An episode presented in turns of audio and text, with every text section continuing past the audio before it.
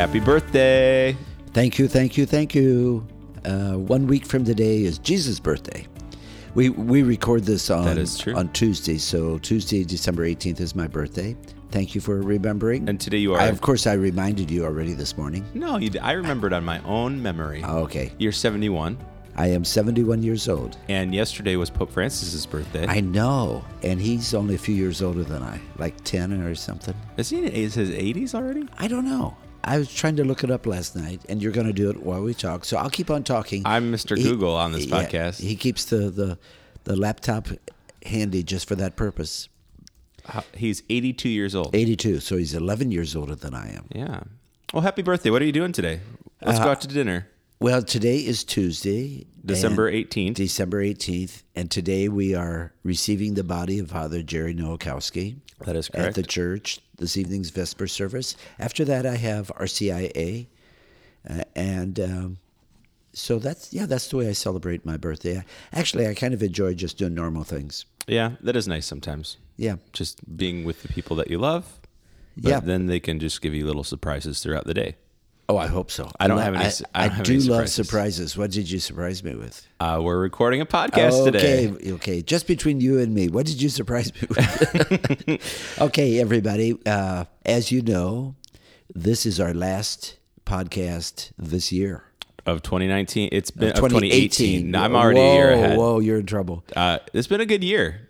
This is our 84th episode. Yes, more than the Pope has years. We've recorded more podcasts than the Pope has years. That's correct. Of course, they add up a little faster. A little bit. Uh, and we are going to actually take off the next two weeks from the podcast with it being Christmas and New Year's. We always record on Tuesday. Well, almost always record on Tuesday, and the next two Tuesdays are kind of busy.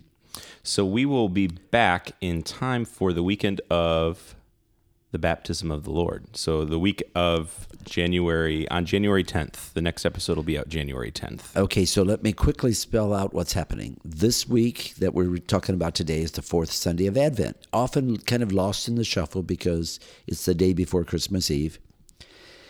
And then, of course, we celebrate Christmas.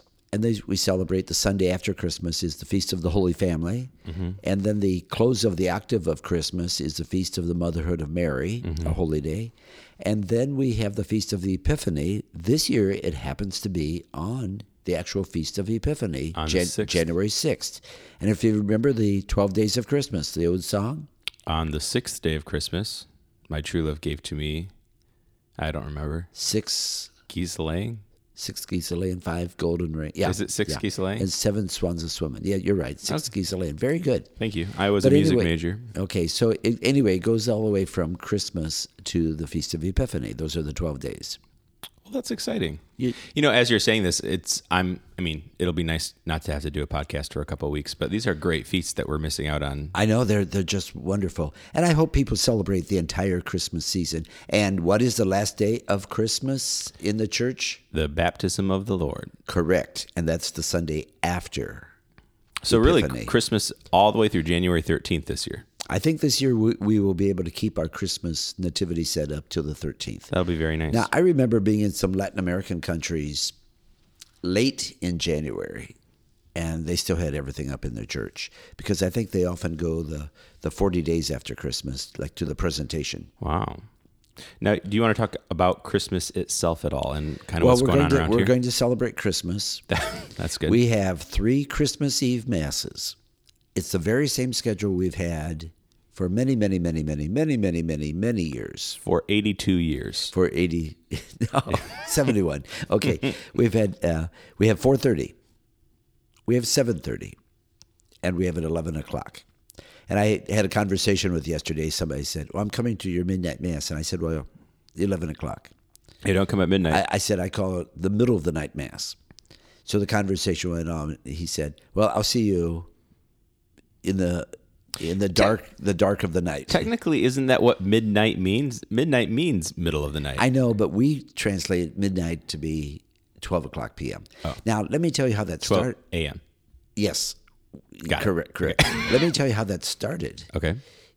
Yeah, until the late 1960s, there were no vigil masses. There was no Saturday evening mass. Mm-hmm. So the first mass you could have on Christmas Day was at midnight. So this was post before Vatican II. This It was after happening. Vatican II. Uh, it was after Vatican. Well, before Va- Vatican II, the first mass you could have was at midnight. at midnight. Yeah. And it was a very special mass. There's something mystical about going to church in the middle of the night. Sure. It was also very much uh, an attraction for young couples to go to that, especially because in those days, many, many people got, if they were going to get engaged, they received the diamond ring at uh, Christmas Eve. really? So they'd go to the midnight mass, and everybody would look at their fingers to see, oh, yes, I thought they might get engaged this year. Oh, I did it all. I, remember, I I proposed in March. Yeah, I remember. I li- remember. I lived in a small town where everybody knew everybody else's business. Oh. so uh, Fair. So it, my sisters used to love to say, "Oh yeah, look at that that couple over there," and she's taking her left hand and kind of brushing the back of her hair. Oh, conveniently, so people can see that she's wearing an engagement ring. If this were uh, the, the if that were the Church of 2018, she'd be pointing it towards the camera on the wall. Yeah, right, exactly, yeah. see it. You know, I have very fond memories of going to midnight mass as a child. Uh, you know, the the church was darker on the inside. The Christmas lights illuminated the sanctuary. The smell of incense. Uh, I, and of course, as a even as a kid, I always paid such close attention to all of the beautiful music. Um, it was really a special time. So, Well, it still is. And we have, like every parish in the world, at least in this country, huge crowds at the earliest Mass. Many people have worked that into their plans that they, they go to church first and then they have a family dinner or they go to grandma's house. That's fine. I don't have any problem with that. Yeah. But sometimes people insist that it has to be that Mass, even when the church is full, and they, they have a very poor experience of Mass because they can't really get in. Sure. Sometimes I wonder what that's like, and in all seriousness, of like doing something different on Christmas Eve than just being here the whole time. Yeah. But you know what? I wouldn't trade what we do here for anything in the world because I find Christmas Eve to be a really fun night, uh, and it's it's an opportunity to get back with um, a lot of people that we don't see during the year, whether yeah. it's it's um, sons and daughters that have moved out of town or they're out of town for college or whatever it may be, and, And- and- uh, it's and- like the family reunion. And unlike the Easter Vigil, where there's so many last minute things you're doing, making sure all the liturgical uh, pieces come together, Yeah. uh, Christmas Mass is actually not a whole lot different than a regular Sunday Mass. Right. So you, you really do have the opportunity to just uh, talk with people before and after. And we have plenty of time in between. We've actually developed a great tradition here at St. John the 23rd that, you know, many of the people that are here for each mass, you know, obviously Father and the musicians and a lot of the pastoral team and, And other the volunteers. Parking lot Uh, attendants. we have a really nice dinner in between the first two masses. Uh, one of our parishioners is gracious enough to make dinner, and uh, we have a little room set up where we can just go and kind of crash in between masses and recharge for the next one. And it's really fun. I mean, it's it's a really good time. and then and then you uh, then we all go back to church for another round. Now, I will say to whoever comes to church this year, we expect bigger crowds than ever because everybody knows we have more space. Consequently, And that there's a church here on Dixie Highway, there's a yeah, people have discovered we actually exist. right? so um, I figure with our pews, especially with little kids, we can ask people to slide in together. So we can seat probably about 950 in the pews, maybe more. The chapel, uh, the glass doors will be open and the chairs will be facing. And so that's another 100 seat there. We will have a few chairs set up in the back between the baptismal font and the projection booth, maybe another 75 chairs there. Sure. There's room for some more people to stand. And if we really reach the overflow, people can stand against the walls or um, even in the in the connection center. There's a lot of room there, and there are TV monitors. Sure. So, ca- how many can we reasonably manage? Maybe 1,200? I was thinking more like 82, about 82 people. 82. One for each year of Pope you, Francis. you like 80, you like the, that number today. Okay, let's talk about the fourth Sunday of Bef- oh, well, before, before- we move on. We said the three Christmas Eve masses, but we failed to say what the Christmas Day mass is. Oh, we have Christmas Mass at 10 o'clock. That's my favorite. Uh, but you, you love all of the masses the same, but you can't. you- It's like your children. You're not allowed to have a favorite. Well, okay, that that is true. that is true. I, I'm not allowed to have a favorite. I enjoy celebrating all of them, but I will tell you the Christmas morning mass is probably more the mass for me. It's the one where I uh, I'm more relaxed. I am into the spirit of it, and uh, we do use different scripture reading. The Christmas Eve and and middle of the night mass are all the same scripture readings, Mm-hmm. but there is a different scripture reading for the Christmas the mass Day. at dawn, at dawn at ten o'clock. Right. Uh, but that's and the gospel is just a continuation of the story. It's the other part of Luke's gospel. Uh, it's the other half of the story of the birth. Sure. It's when the shepherds come and then they go back to their place and and uh, it's quite exciting. it sounded. I didn't know what you're going to say. They go back to their place and Well, watch their Net- fi- their fields. They watch Netflix for a while or something like that. No, All right, so we are on the fourth Sunday of Advent this weekend, and it, it is very easy. It's it's hard to be the fourth Sunday of Advent because it is easy to overlook. But let's talk about these readings a little bit in Well- light of how they prepare us for what's to come when we celebrate Christmas. Okay, real quickly. Um, Sunday one of Advent was about the future coming. Yep. Sunday two, John the Baptist shows up. Sunday three, John the Baptist is showing up again. The Baptist strikes back. And chapter chapter four, we is kind of a prequel. It's before John the Baptist is even born. He's still a character in the story. Poor guy. This is the wonderful thing about Mary has already been told by the angel. So Mary is the central figure. Mm-hmm. And I was reading a little commentary yesterday. It said there's four people in this gospel. And you think it's a conversation just between Mary and Elizabeth. So after after the angel tells Mary that she's going to conceive and have the child, the Messiah, says almost like a, as an afterthought. By the way, your cousin Elizabeth is in her sixth month. So Mary sets off and travels all the way no, uh, south to uh, where Elizabeth lives, which is right right outside of Jerusalem. A, lo- a long journey. Stays with her for about three months till she gives birth. Now, what direction was Bethlehem from Nazareth? Okay, Nazareth is in the north, in the Galilee area. Bethlehem was a suburb of of uh, Jerusalem. Okay. You didn't call it a suburb in those days; it was a little village. Right. I was so so dismayed. I loved, you know, my favorite Christmas song, "O, Little Town of Bethlehem." Yeah. and I have all these images. So when I went to Bethlehem, now it's all grown up as part of Jerusalem. Oh, really? And, and it doesn't look like old little town of Bethlehem.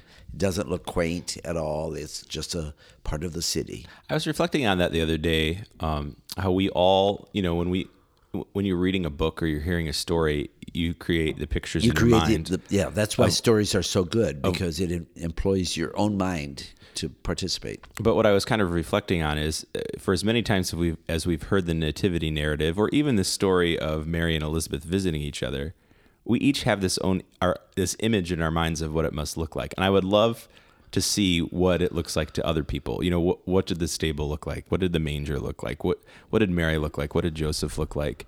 Um, and I, I think there's such beauty in the fact that we all can can kind of visualize this this vivid imagery of the story as we hear it unfold.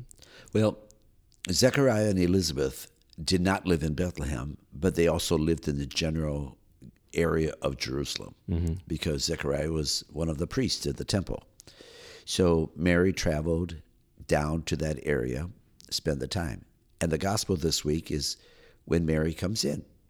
And so you think there's conversation between the two women, but Jesus, Mary is carrying Jesus, and Elizabeth is carrying John. So they're John there the as well. Shall we read So- it?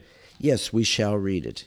So we're Luke chapter 1, verses 39 to 45. Usually I read the first part, you read the second part. We're going to do it differently. How are we going to do this? I'll read the first part, you read the second part. Sounds great. What, what a change up.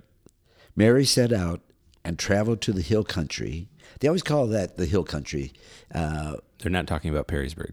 No, not not Wood County. The hill country. There are hills in that area. The hill country in haste to to a town of Judah, where she entered the house of Zechariah and greeted Elizabeth.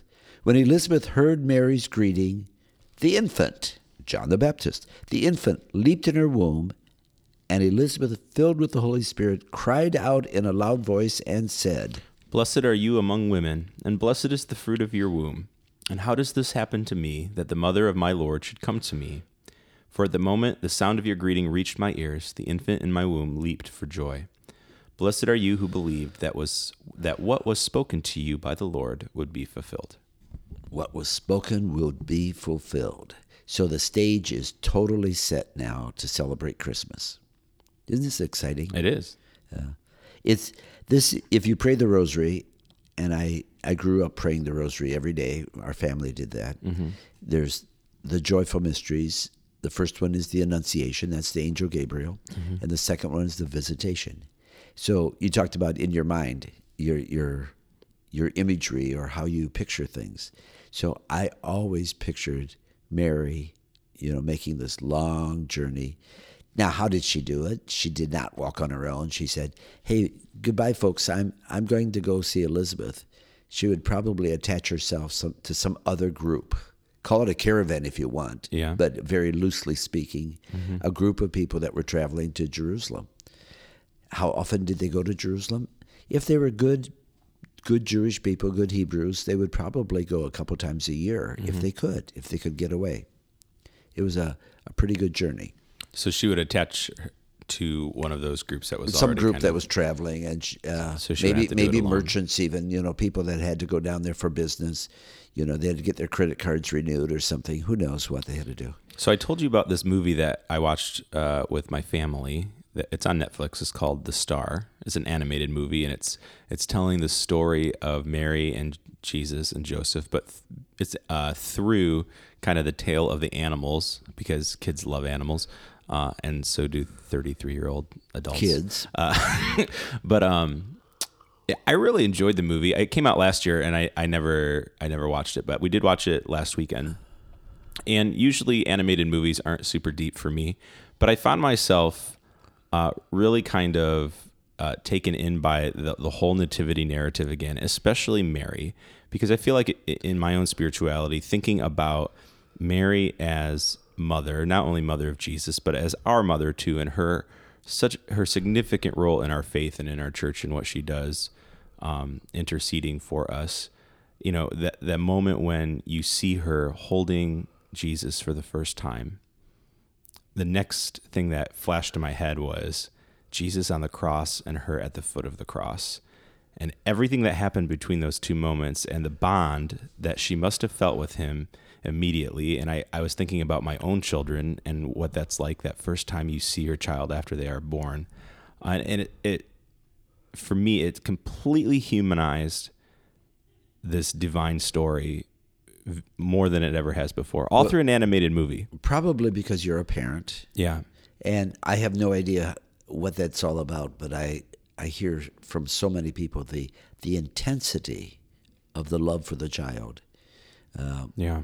And but you said something else there that's really po- very powerful that your mind jumped ahead to the crucifixion and have you ever noticed how many of the best christmas songs are not just about the baby uh, being born Yeah. but about the whole mystery Yeah. that they, uh, lots of the store uh, the songs include uh, Jesus coming to die for us. Uh, Jesus came and uh, you know to renew all of humanity. So the mistake we make in the church is we, and I don't mean officially, but people of the church make, is that we div- we compartmentalize. We divide Jesus' life. Yeah. You know, okay, now we're going to celebrate his birth, and a couple weeks from now, well, that's done.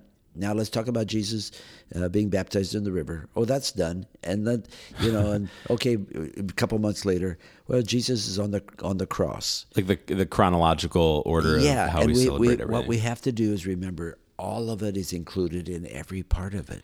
That's actually one of the reasons. Uh, the the new song we're singing for Christmas this year. We're singing one new song.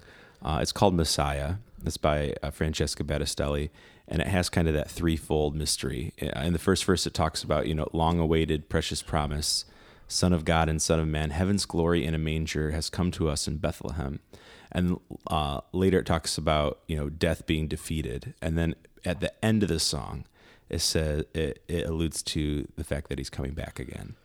So it's like this whole the whole mystery of our faith kind of wrapped up in one song that we'll be able to. and we have to always look at the whole thing. I don't know if you saw the, the photograph of the 14th station, which we still don't have in our church. But That they, sounded a little bitter. No, it's, it's not meant to be. It, they're they're almost finished and they're being shipped. We'll have them uh, in January. We hope. We hope. Yeah. Well, anyway, but if you saw the photograph of the the clay depiction of it before it was uh, fired and molded, made the mold. Yeah. It's Jesus is being buried, but if you look closely, you also see the the silhouette of the resurrection that he's coming back out of the tomb. Again, we don't talk about the death without the resurrection. We don't talk about the resurrection without the death. So uh, we shouldn't talk about the birth without the death, and but it's also a saving death. Yeah, I, I was watching a commentary. Actually, it was more than a commentary. It was an interview with Bishop Robert Barron last night, and um, he was talking about you know the the blood and the water pouring from Jesus' side. What a significant image that would have been to the Jewish people that knew, you know, the the covenant and the the old the old what we call the Old Testament. Um, but he said it, it would have been utterly meaningless and all for nothing if the resurrection never happened. That they are two parts of a whole. Yeah. you know. Um, and it's important to remember that. But none of that would have taken place unless the incarnation took place in the first And, place. and the incarnation is so powerful. It's not just God became a human, which is incredible in itself. right. But it also shows that God, by entering humanity as being a person, raised up all possibilities of person persons mm. that all of us now are called to a new height. I love the prayer at Mass when I put a little couple drops of water into the wine. Yeah. By the mystery of this water and wine, may we come to share in the divinity of Christ, who humbled himself to share in our humanity. So it, it is the prayer of the incarnation that God became human so that we can share into in divinity. Emmanuel, God is with us. Hey, Merry Christmas, everybody. Merry Christmas, and uh, we can't wait to see you guys here this weekend and for Christmas Eve and come Christmas come Day. early, And uh, if you're traveling, be safe yes, and come home. and send Father Herb a birthday present. No, but but you can wish me a happy birthday. Thank you. All right, guys, Merry Christmas. We'll see you in a couple weeks for another episode of the 23 podcast. God's blessings.